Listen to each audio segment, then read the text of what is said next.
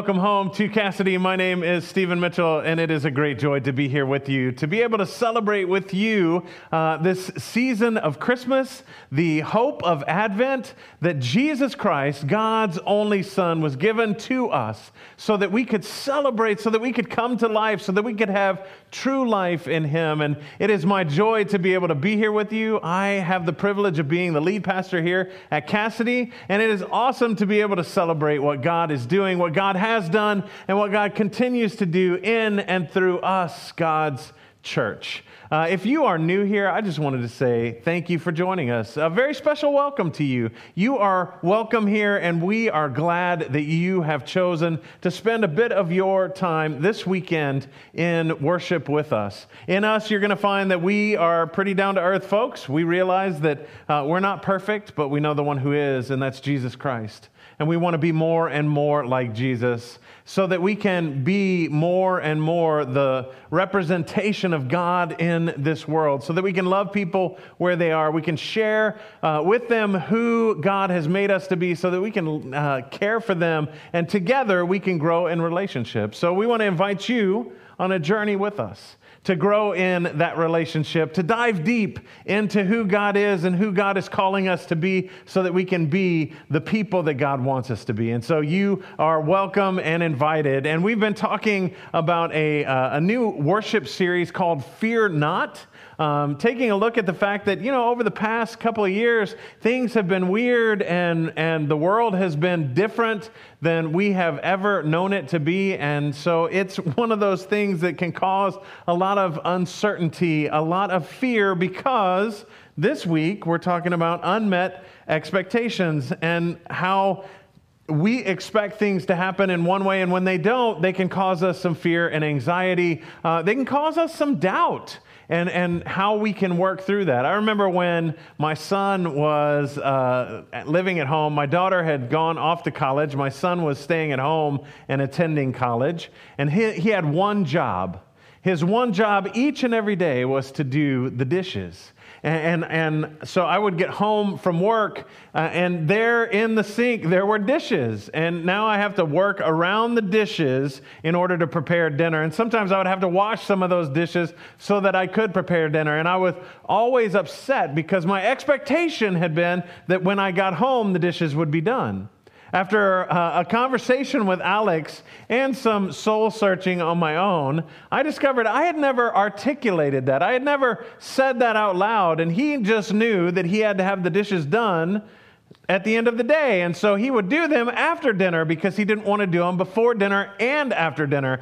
And the the fact that we had those unmet expectations made a lot of resentment and, and anger in me uh, even though he was doing exactly what I had asked him to do, it was the unspoken expectations that I had added on to him that were causing the, the disappointment in me and difficulty.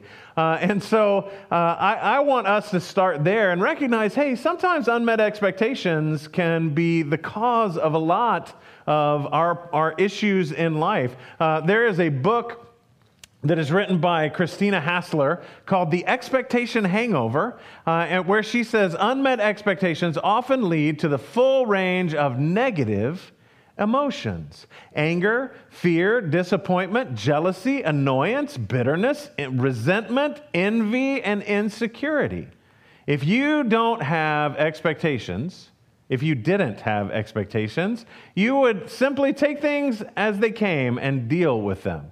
Now, I, I realize some things are worth having expectations over. Some expectations bring hope. I mean, when, when a, a, a mother to be is pregnant, we call it expecting because there is the expectation of a child. Here in the season of Advent, we are expecting the presence of Jesus Christ. And so some expectations bring hope, but some not so much. And so if we if we rest in our unmet expectations, if we focus on them, they can they can definitely cause us some fear and anxiety. They can cause us doubt that that we are unsure of what's happening because our expectations aren't being met. The difficult thing is most of the time, the expectations we put on others and on the world at large are expectations that we ourselves wouldn't be able to live up to. Uh, the great author known as Anonymous said this my, my happiness grows in direct proportion to my acceptance and in inverse proportion to my expectations. Um, my, my, my acceptance is what really allows us to, to invest and to, um, to live life and be comfortable instead of uh, living in a, a, space of broken expectations where we, we expect something to happen and it doesn't happen. And so, if, if that's true, if our, if our lives are made better by uh, not having unmet expectations, then the goal would obviously be to have all of our expectations met. But the problem is, that's not how the world works. Uh, that's just how people work. It's one of those fundamental flaws we have that we expect others and we expect the world to work in one way. And in reality, it does not work in that way. Even the, the wealthiest people on the planet struggle with having expectations not met, just like the lowliest people. Like all people, we, we struggle with that. And maybe Maybe during this past couple of years of 2020 and 2021, you had expectations of how life would be, and they were not met because of the global pandemic, because of so many things. Or maybe you have expectations of how the stock market is going to do so you can uh, retire early or, or have some other financial goal. Maybe it's relationships, the way you relate with others, that you're expecting them to act or be in a specific way or to do the dishes like my son, that, that there is some of that going on and yet it falls short. Or at work, you have the expectation of you being able to accomplish something or your employees being able to accomplish something and it just falls short. Life in general is one of those things that we have so many expectations about, so many hopes and dreams and desires, and all of those are good things, but the unmet expectations are where we can, we can stumble and we can struggle because we look to the world and we say, why isn't the world behaving the way that we want it to be? And how can we make it more like what we imagine that it should be? And, and you'll notice that we, or I, am the center of the difficulty. It, it's my expectations, it's my preconceived notions, it's my desires, my hopes, my dreams, not taking into consideration everybody else. And, and we've all had this experience. Uh, hopefully, you're not sitting out there thinking, well, I haven't had this experience. I just expect other people to behave and they do the things that I expect them to do. Uh, hopefully, we're able to realize that, yeah, we've all had this experience. Unmet expectation can bring anger, fear, disappointment jealousy, annoyance, bitterness, resentment, envy, and insecurities.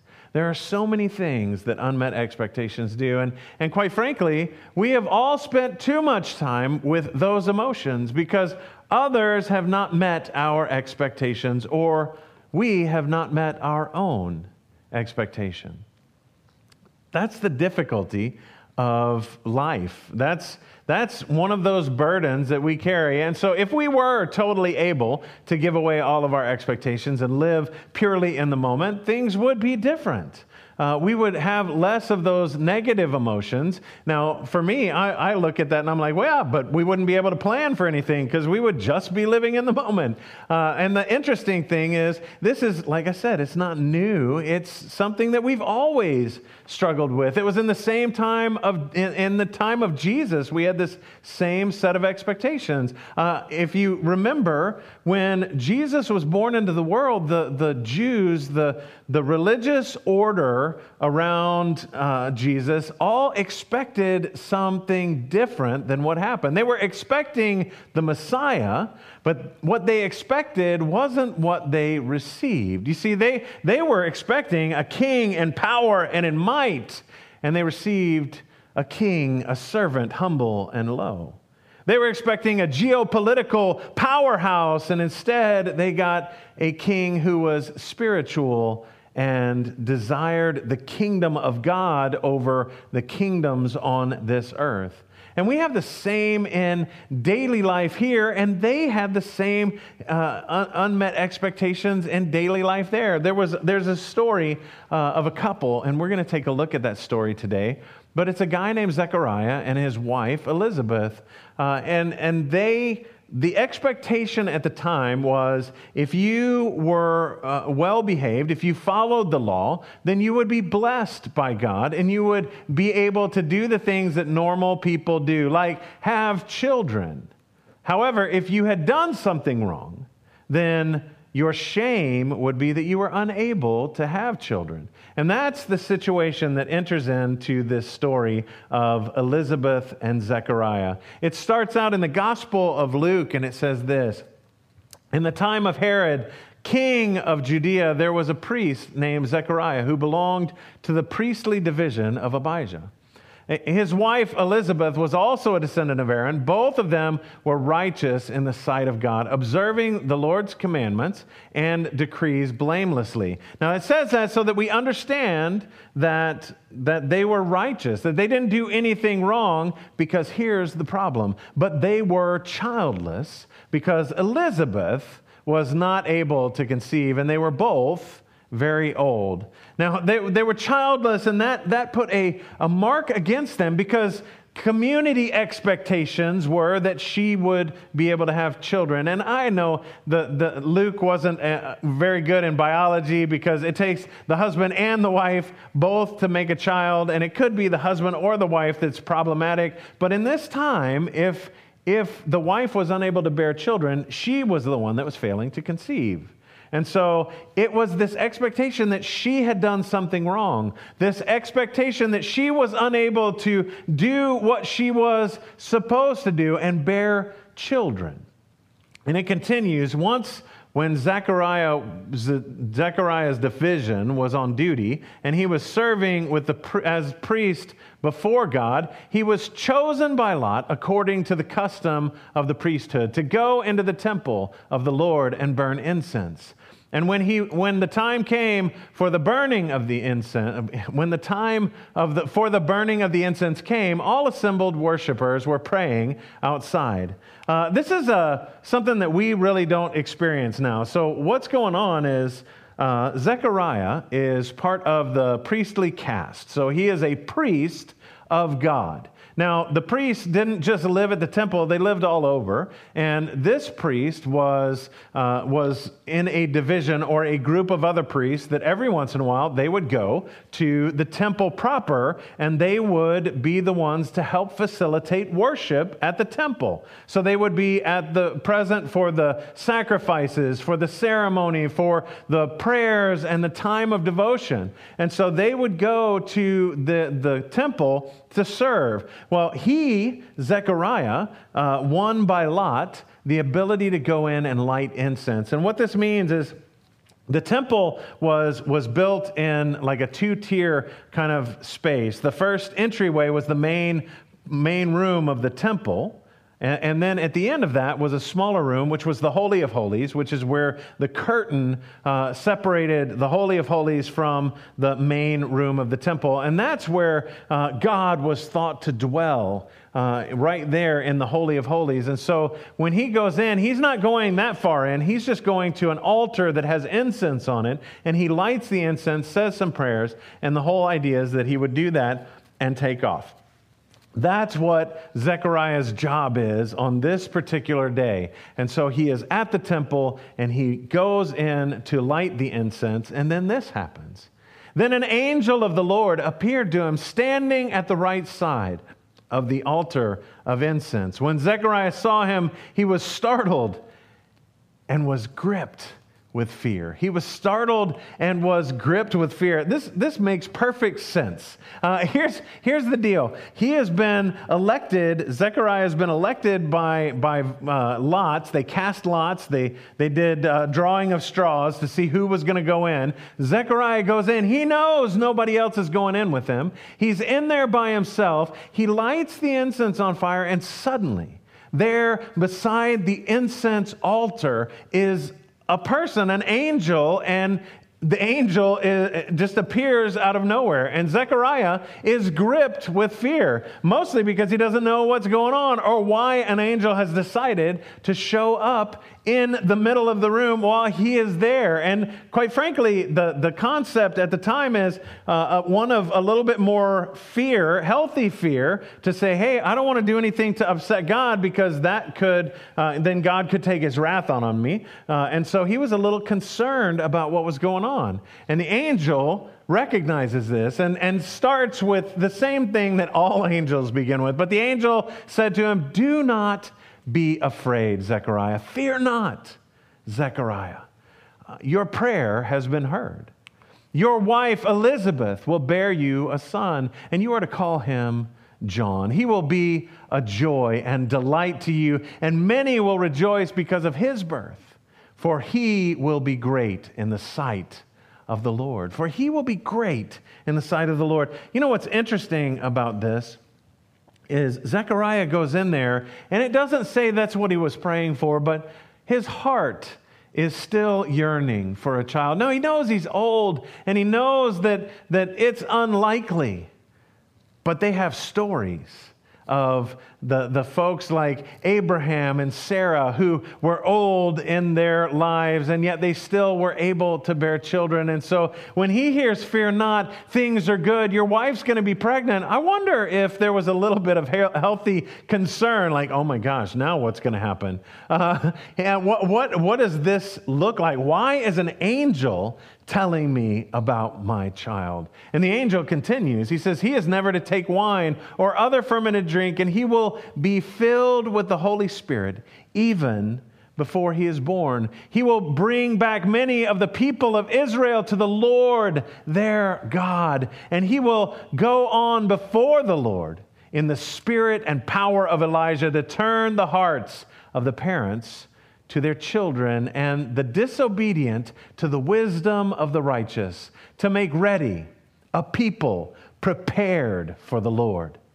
He, he's going to be special child. This child of yours isn't going to just be any old person. No, he's going to be called specifically. Even before he was born, he will be called, and the Holy Spirit will be with him. You're not to ever let him have wine or a fermented drink. And, and this is the idea that, that Zechariah hears this message from, the God, from God, and he's, he's probably confused and concerned and why, why, is this happening to me? And why, why is this a special time? And what's going on? And quite frankly am i imagining all of this? When i think about this scenario like i, I know for me i would i pinch myself maybe maybe be like okay the, obviously i'm dreaming or i'm hallucinating. Maybe there's too much incense in the air and not enough oxygen. I don't know what was going on in his mind. But he asks the question in a, in a moment of pure humanity, he asked the question, How can I be sure of this? I am an old man, and my wife is well along in years. I, I, I don't want to go to Elizabeth and get her hopes up. I don't want to get my hopes up because I don't even know if this is real. I, I love this about, about him because it, it paints a picture of, of real confusion, of real concern, and of real doubt in the midst of it. I mean, his expectations haven't ever been met in this arena. He's been expecting a child forever, as long as he's been married, and now they're old, and now it's so unlikely. Surely it's not truly going to happen. And yet, the the memory of Abraham and Sarah ring in his ears that Abraham and Sarah were told by an angel that they would have a child as well. And so he questions the angel, and the angel responds in this way The angel said to him, I am Gabriel. I stand in the presence of God, and I have been sent to speak to you and to tell you this good news.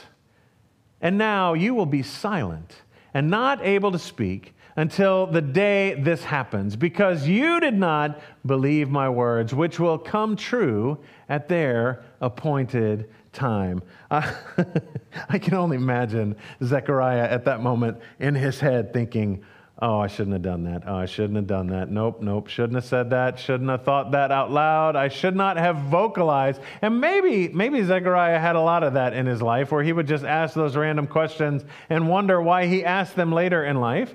Uh, but this one actually was, was one that needed to be asked. How can I know this is sure? And the angel says, Because you haven't the, because you didn't believe, you won't be able to speak. And, and my, my guess is this this is not just a, a punishment, it's also a sign. It's also a sign to Zechariah, to the people that are there, and to Elizabeth that this really happened, that it's not just an empty hope, uh, or an empty promise, but that an angel of the Lord showed up and demonstrated his power and, and, and told Zechariah of this promise, but then took his voice from him uh, until the baby was born. It says this Meanwhile, the people, outside in the temple area were waiting for Zechariah and wondering why he had stayed inside the temple so long. When he came out, he could not speak. They realized that he had seen a vision in the temple, for he kept making signs to them, but remained unable to speak. Zechariah became a sign to them with his inability to speak. It wasn't just a punishment, but a sign, a symbol that he had experienced something bigger than himself that in that moment in the temple that he had had a revelation uh, an epiphany the presence of god through the angel gabriel was made manifest to him and so Zechariah returns home and, and, and, is able to share this news with his wife. When his time of service was completed, he returned home. After this, his wife Elizabeth became pregnant and for five months remained in seclusion. The Lord has done this for me, she said. In these days, he has shown his favor and taken away my disgrace among the people. You see, Elizabeth is focused on her shame and on the fact that she had doubts and, and her expectations hadn't been met. And now suddenly God has, has taken her shame away because what this proved was that it wasn't something that she had done that prevented her from having children, it was part of God's plan. While her expectations hadn't been met, and now where the community expectations were now being met as well, because they were going to have a child, even in their old age. And what's interesting is it's not just any child that they were going to have. They were going to have the one who would prepare the way for Jesus. He was known as John the Baptist. He baptized Jesus when the Holy Spirit came down on him. He stood and proclaimed Jesus to be the Lamb of God and told people to go and follow Jesus after he had been warning them to, to prepare their hearts and repent and return to God. And the truth is that when we limit ourselves with our expectations, we're doing a, dis- a disservice to God because our expectations are far too small for God's purpose, for God's purposes. We expect things to just make it through, and God has in mind so much more for us. In this scenario, God had in mind for them to bear the Elijah that was to come, the one who would prepare the way for people to come to know the Lord Himself, Jesus Christ. And that was His role that He was going to have. And they were just wanting a son so that their stigma, so that their disgrace, so that their uh, shame would be taken away. They just wanted to be normal. And yet, this child would be the key to God's plan, the key to the preparation for Jesus. And, and so, my understanding and what I hope we can gather with this is that we need to set aside some of our own expectations and maybe lean into God instead of struggling with our own expectations because your expectations may be preventing you from moving past fear into a deeper relationship with God. If you expect God to act and behave and move in a specific way, if you're trying to put God in a special God sized box in your life, then you're selling yourself and God short. You're preventing God from pouring out blessing upon blessing because your expectations are too small. Remember, Jesus said, Not my will, but your will be, be done. And so, what, what we hear, the message at Christmas can be one of surrender yourself, surrender your life over to the gift of Jesus Christ, and we can surrender our expectations at the same time. We can surrender our expectations on how we spend our time, our expectations on how we spend our money, our expectations on how we live our life, and we can embrace instead God in person, in the person of Jesus Christ. And we can live into the hope and the, the promise of joy that we have in that. I mean, we all have expectations. And unmet expectations lead to fear and other emotional irritants, difficulties, whatever you want to call it. But if we set back and we allowed God to be God, and not try to dictate how God should interact in our lives, but instead turn our lives over to God, then everything could be different. We could receive that hope, that peace, and that joy that we have in Jesus Christ now and forever. We could offer ourselves over to God and turn away from our expectations and instead pray, Come, thou long expected Jesus, into my heart, into my life. Change me from the inside out. Make me more like you so that I can be a blessing to the world like you want me to be. Let's pray. Gracious God, I give you thanks and praise for the gift you give us in Jesus Christ, for the hope we have in you, for the promise we have in your life, death, and resurrection, that we can have true life right here and right now. Father, take our expectations from us.